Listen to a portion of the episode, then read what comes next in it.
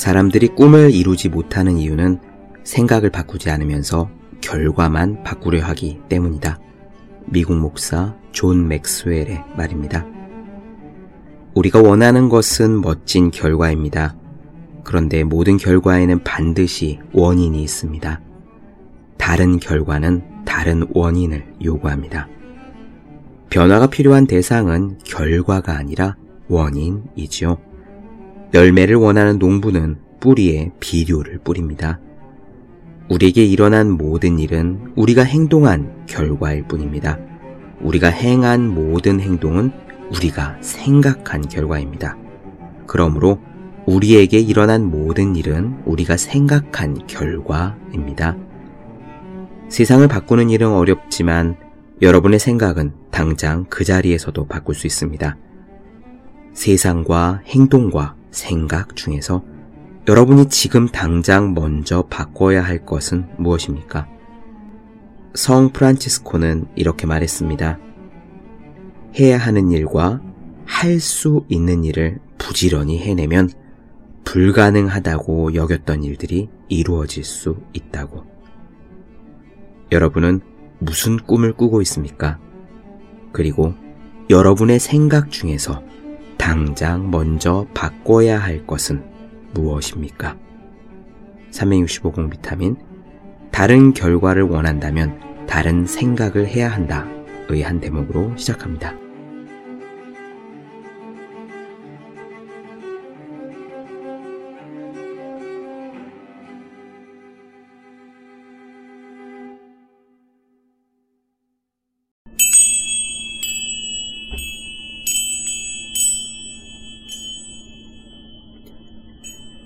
네, 안녕하세요. 본격 공부자극 팟캐스트 서울대는 어떻게 공부하는가 한지우입니다. 독창성은 젊을 때만 발휘할 수 있는 걸까요? 참신한 아이디어는 젊은 뇌에서만 나올 수 있는 걸까요? 나이가 든 이후에는 독창적이고 참신한 아이디어를 내겠다는 희망과 기대를 접어야 되는 걸까요? 오늘은 에던 그랜트의 오리지널스 중에서 바로 그 부분, 창의성의 생애 주기에 대한 이야기를 나눠보겠습니다. 오늘 이야기를 들으면 과연 독창적이고 참신한 것은 젊은 사람들에게만 가능한 것인지, 이미 서른이 넘고 마흔이 넘고 하는 사람들은 어떤 기대와 희망을 품을 수 있는 것인지에 대한 힌트를 얻으실 수 있을 겁니다. 그러면 바로 시작할게요.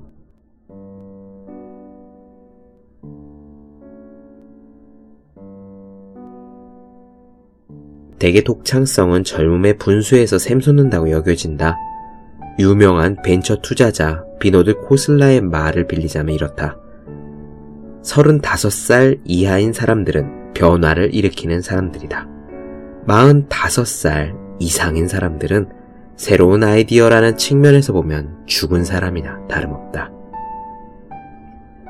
20대 중반에 상대성에 관한 혁명적인 논문을 처음 발표한 뒤 아인슈타인도 비슷한 주장을 했다. 아인슈타인은 30살이 되기 전에 과학의 발전에 기여하는 위대한 업적을 이루지 못하면 평생 위대한 업적을 남기지 못한다 라고 말했다. 유감스럽게도 혁신가들은 세월이 갈수록 독창성을 잃는 사례가 많다. 아인슈타인은 상대성에 관한 논문 두 편으로 물리학을 뒤바꿔 놓은 후 양자역학에 반대를 했다. 하지만 물리학 분야에서 양자역학은 상대성 이론 다음으로 일대 혁명을 일으킨 이론이 되었다. 아인슈타인은 이런 말로써 스스로 한탄했다. 나는 권위에 도전한 벌로서 나 자신이 권위가 되는 운명을 맞게 되었다. 그러나 독창성이 나이가 들면서 필연적으로 쇠퇴한다고는 볼 수가 없다. 기업들이 직원들의 제안을 수집하는 우편함을 설치하면 상대적으로 나이가 많은 직원들이 젊은 직원들보다 훨씬 많은 아이디어를 제출하고 아이디어의 질도 훨씬 높으며 가장 가치 있는 제안은 주로 55세 이상인 직원들로부터 나온다는 조사 결과가 있다. 그리고 벤처 캐피탈을 유치하는 데 성공한 기술 분야 창업자의 평균 연령은 38살이다. 예술과 과학 분야에서 살펴보면 사람들은 일찍 절정기를 맞은 젊은 천재들을 잘 기억한다. 하지만 그보다 훨씬 늦게 절정기를 맞은 노련한 거장들도 많이 있다는 사실을 시카고 대학교 경제학자 데이비드 갤런슨이 증명했다.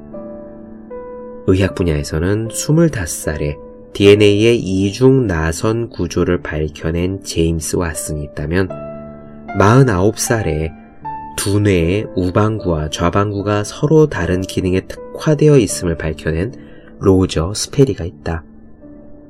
영화계에서 보자 25살의 첫 작품으로 걸작 영화 시민 케인을 만든 오손 웰스가 있지만 감독에 입문하고 나서 30년이 지나서야 자신의 작품들 가운데 가장 인기 있는 영화 3편, 현기증, 북북서로 진로를 돌려라, 사이코를 각각 59, 60, 61살에 만든 알프레드 히치콕이 있다.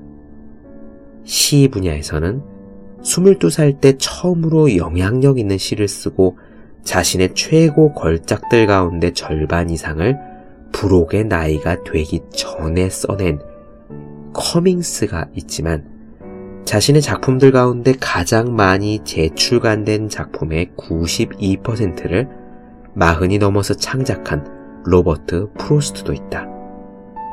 이와 같이 천양지차인 창의성의 두 가지 생애 주기는 무엇으로 설명해야 할까?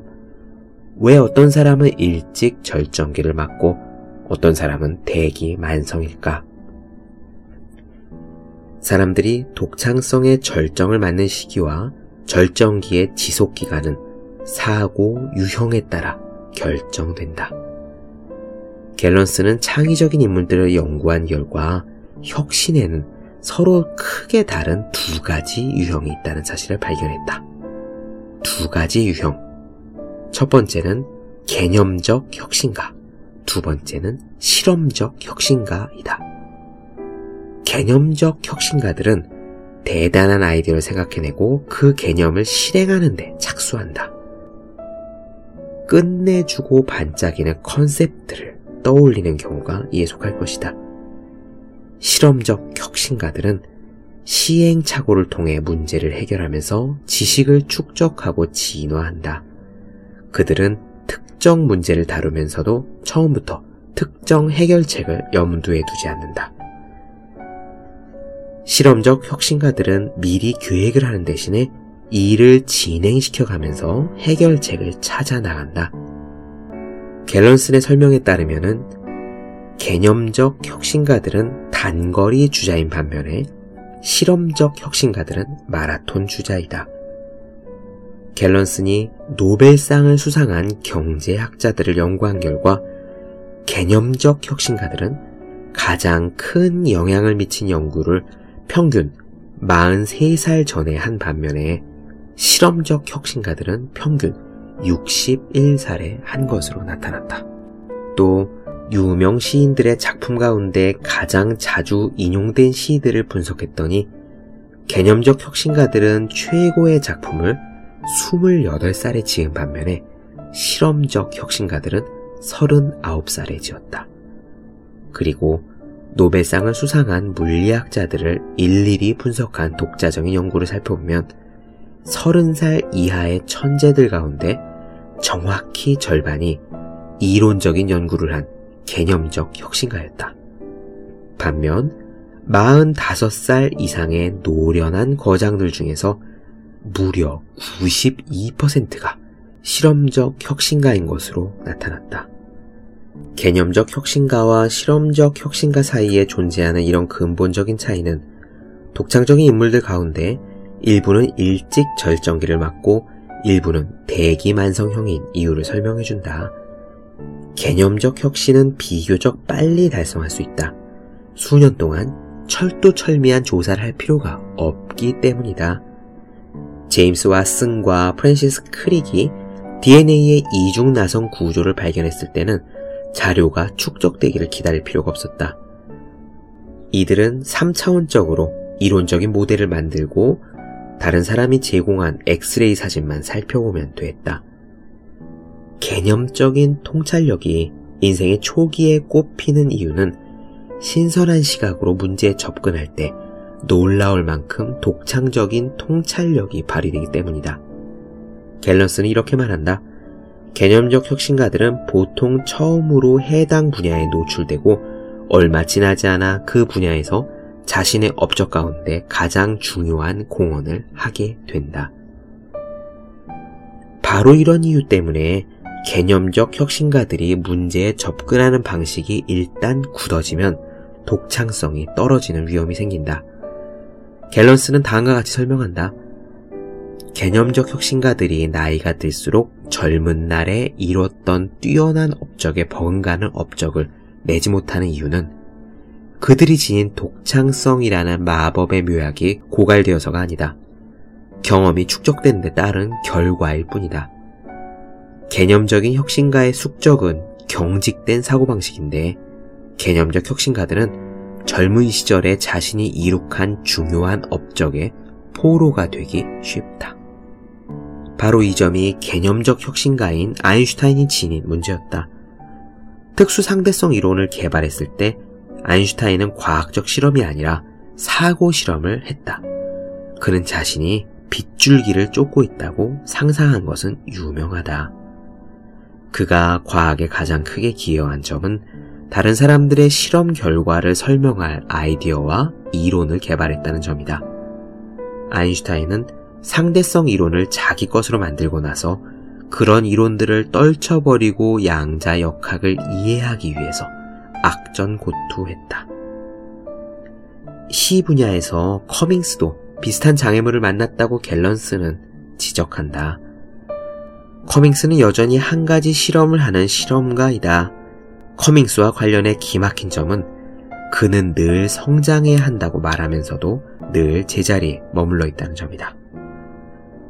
훗날 커밍스가 65세가 되었을 때 또 다른 평론가는 다음과 같이 말했다. 커밍스는 대단히 독창적인 시인이다. 하지만 그가 지은 책들은 모두 똑같다. 심리학자 에이브러햄 메슬로우가 한 말을 재해석하자면 망취를 쥐인 사람에게는 모든 게 모처럼 보이는 법이다. 반면에 실험적 혁신은 수년 또는 수십 년에 걸쳐 필요한 지식과 기술을 축적해야 달성할 수 있지만 이렇게 축적된 지식과 기술은 세월이 흘러도 지속적인 혁신의 원천이 된다. 로저 스페리는 수년에 걸쳐 고양이와 인간 환자의 뇌를 대상으로 실험을 했고 좌우 방구가 어떻게 작동하는지를 연구했다.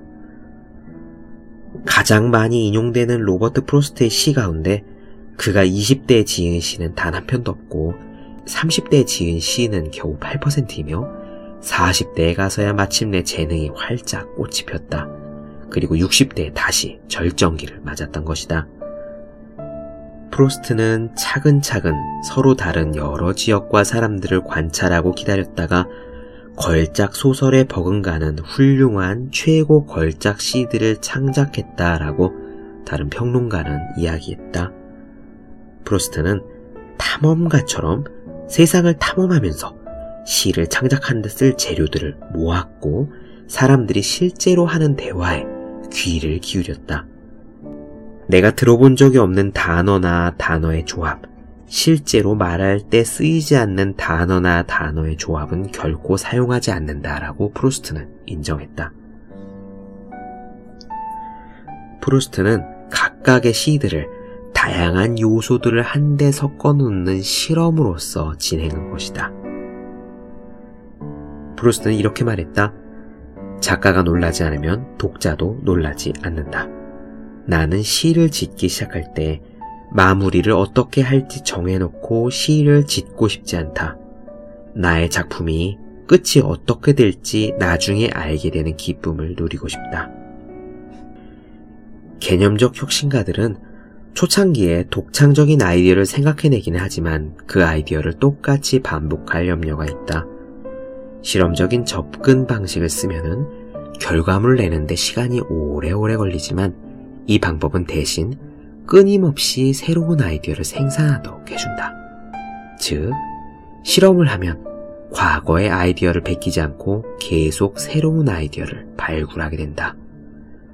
마크 투웨이는 시행착오 기법, Trial and Error Method를 사용해서 허클베리 핀의 모험을 49살에야 출간했다.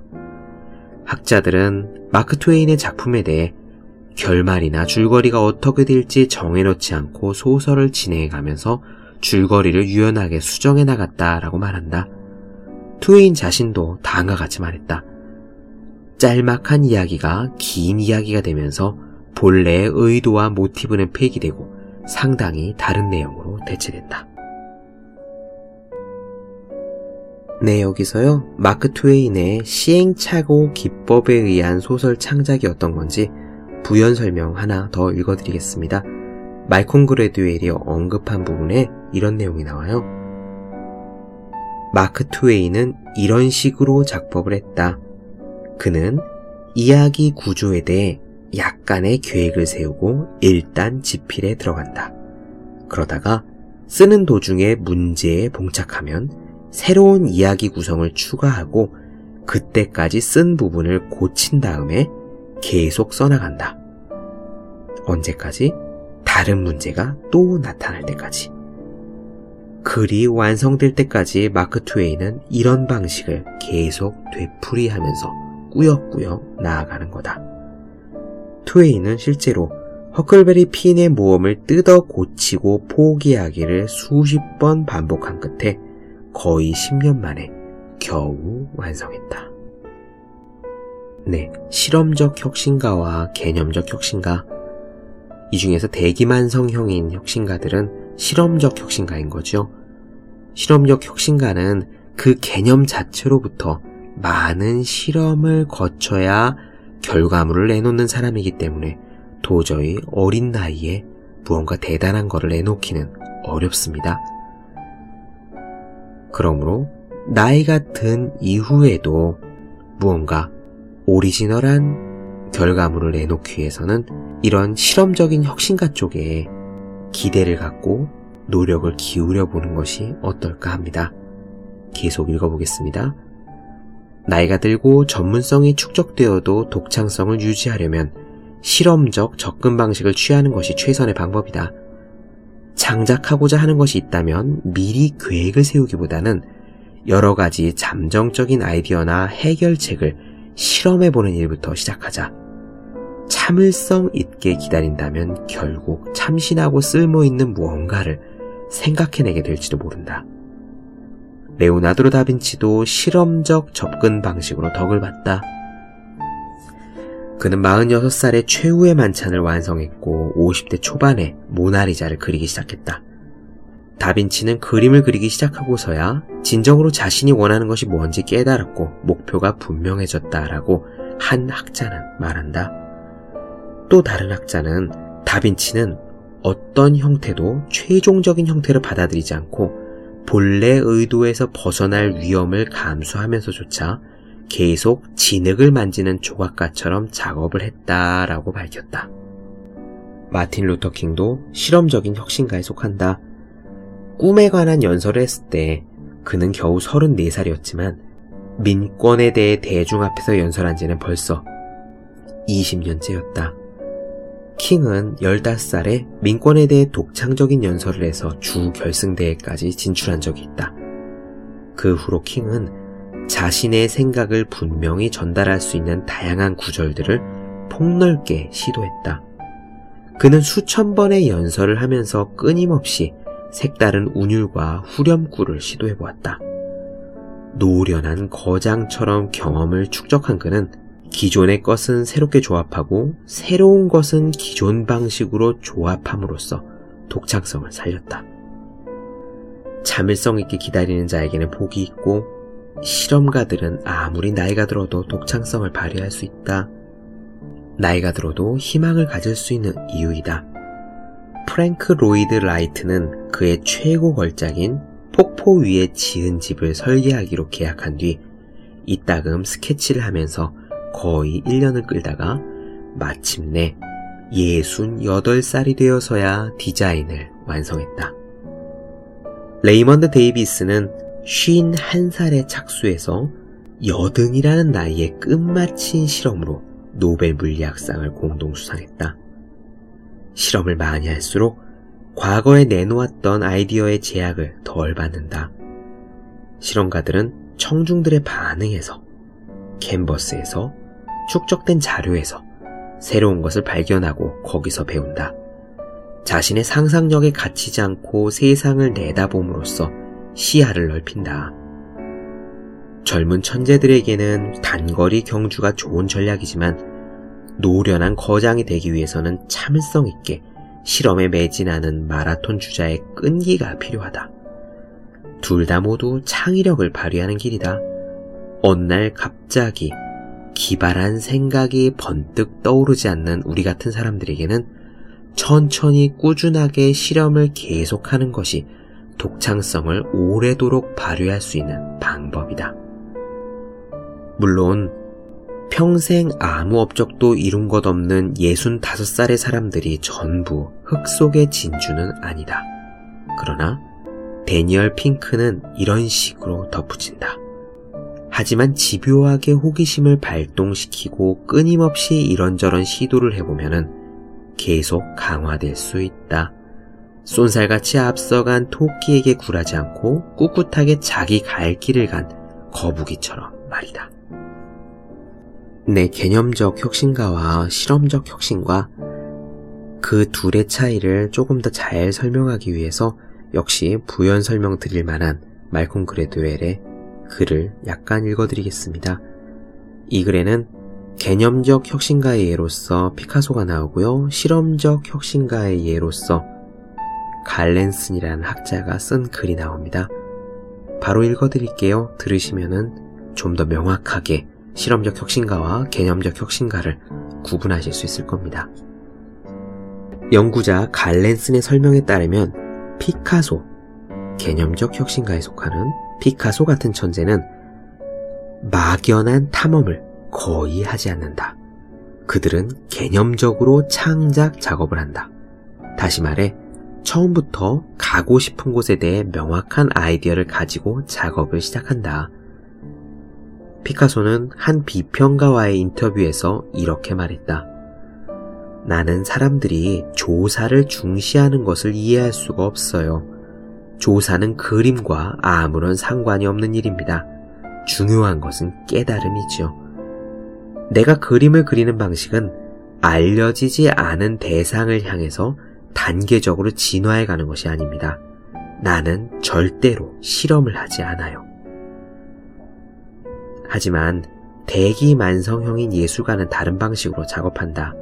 그들은 실험하듯이 그림을 완성해 나가는 것이다. 갈렌슨이 지은 늙은 대가와 젊은 천재들에는 다음과 같은 문장이 나온다. 대기만성형 예술가의 목표는 명확하지 않다. 따라서 거기에 이르는 과정이 잠정적이고 점진적이다. 목표가 명확하지 않기 때문에 달성했다는 느낌을 갖기가 힘들다. 그 결과 그들의 경력은 간혹 하나의 목표를 추구하는 일로 점철된다. 그들은 같은 주제를 반복적으로 그리면서 시행착오를 통해 조금씩 방법을 바꿔본다. 작업이 단계적으로 진행되기 때문에 처음부터 구체적인 밑그림을 가지고 시작하는 경우는 드물다. 그들에게 밑그림 작업이란 하나의 이미지를 찾기 위한 조사 과정에 속한다. 그들은 그림을 완성하는 것보다 그 과정에서 배우는 것이 더 중요하다고 생각한다. 그러므로 오랜 세월에 걸쳐 점점 실력을 갈고 닦으면서 그림을 발전시킨다. 그들은 자신의 부족한 능력을 수없이 탓하며 쉼 없이 노력하는 완벽주의자인 것이다. 네, 요컨대 이런 얘기입니다. 우리는 일반적으로 생각하기에 천재는 젊을 때만 가능하다고 그렇게 오해합니다. 독창적이고 참신한 아이디어는 젊은 뇌, 생생한 머리에서만 나올 수 있다고 생각하는 거죠. 하지만 실험 결과는 그렇지 않았습니다. 아주 젊은 시절에 이른 나이에 천재적인 업적을 내서 스포트라이트를 받는 사람도 있지만 인생에서 가장 중요한 작품들, 세상에 많이 기여한 공헌을 나이가 든 다음에 거장이 되어서야 내놓는 대기 만성형의 사람도 있습니다. 그러면 독창성이란 젊었을 때 나오는 것이냐, 나이 들어서 나오는 것이냐? 그 문제에 대해서 에던 그랜트는 이렇게 이야기합니다. 독창성을 발휘하는 혁신가에는 두 종류가 있다. 하나는 개념적인 혁신가고 다른 하나는 실험적인 혁신가다. 개념적인 혁신가는 어떤 컨셉과 아이디어로서 세상을 보는 다른 틀, 다른 시각, 참신한 시각을 던져주는 거기 때문에 그들은 대부분 젊었을 때 엄청난 성과를 내놓는다. 반면 한 번 그렇게 참신한 시각을 던진 사람은 자기 스스로가 그 시각이 굳어지기 때문에 그 뒤로 나이가 먹어가면서는 자기가 젊었을 때 냈던 그 참신한 업적을 뛰어넘는 무언가를 내기가 굉장히 어렵다.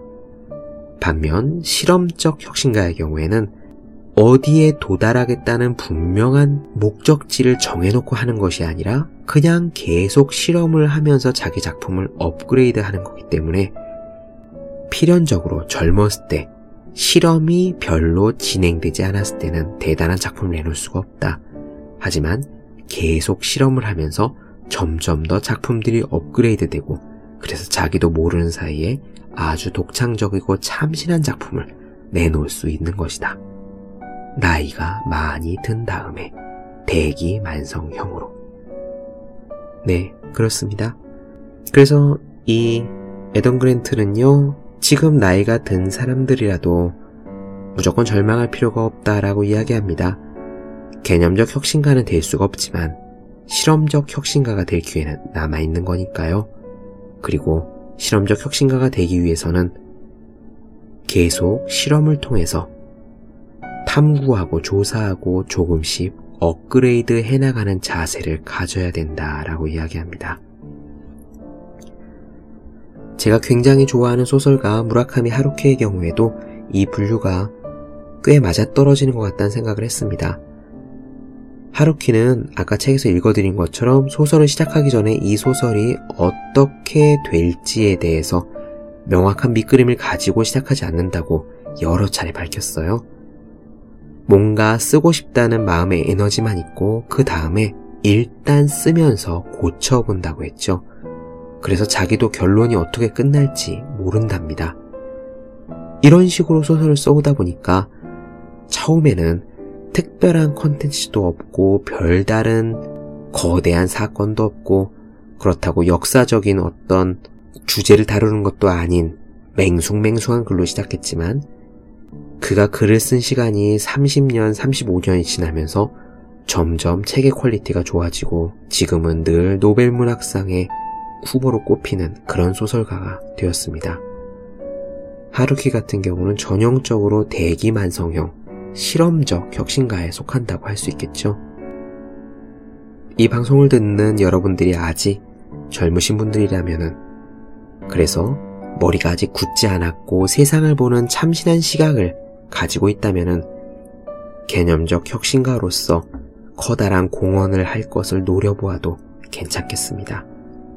하지만 가슴에 손을 얹고 생각하건대 자기가 지금 개념적 혁신으로서 무언가를 만들어내기가 좀 어렵다, 이미 약간 늦은 것 같다라는 생각이 든다면 지금이라도 좌절하지 마시고 부지런히 자기가 가고 싶은 길에서 실험과 조사를 통해 그것을 업그레이드 하시기 바랍니다. 우리 대부분은 사실 쏜살같이 달려나가는 토끼가 아니라 꿋꿋한 거북이, 밭을 가는 황소, 짐을 나르는 노새일 수밖에 없습니다. 저도 그런 마음가짐으로 꾸역꾸역 글을 쓰고 있고 책을 읽고 있고 이렇게 부족하지만 방송을 하고 있습니다.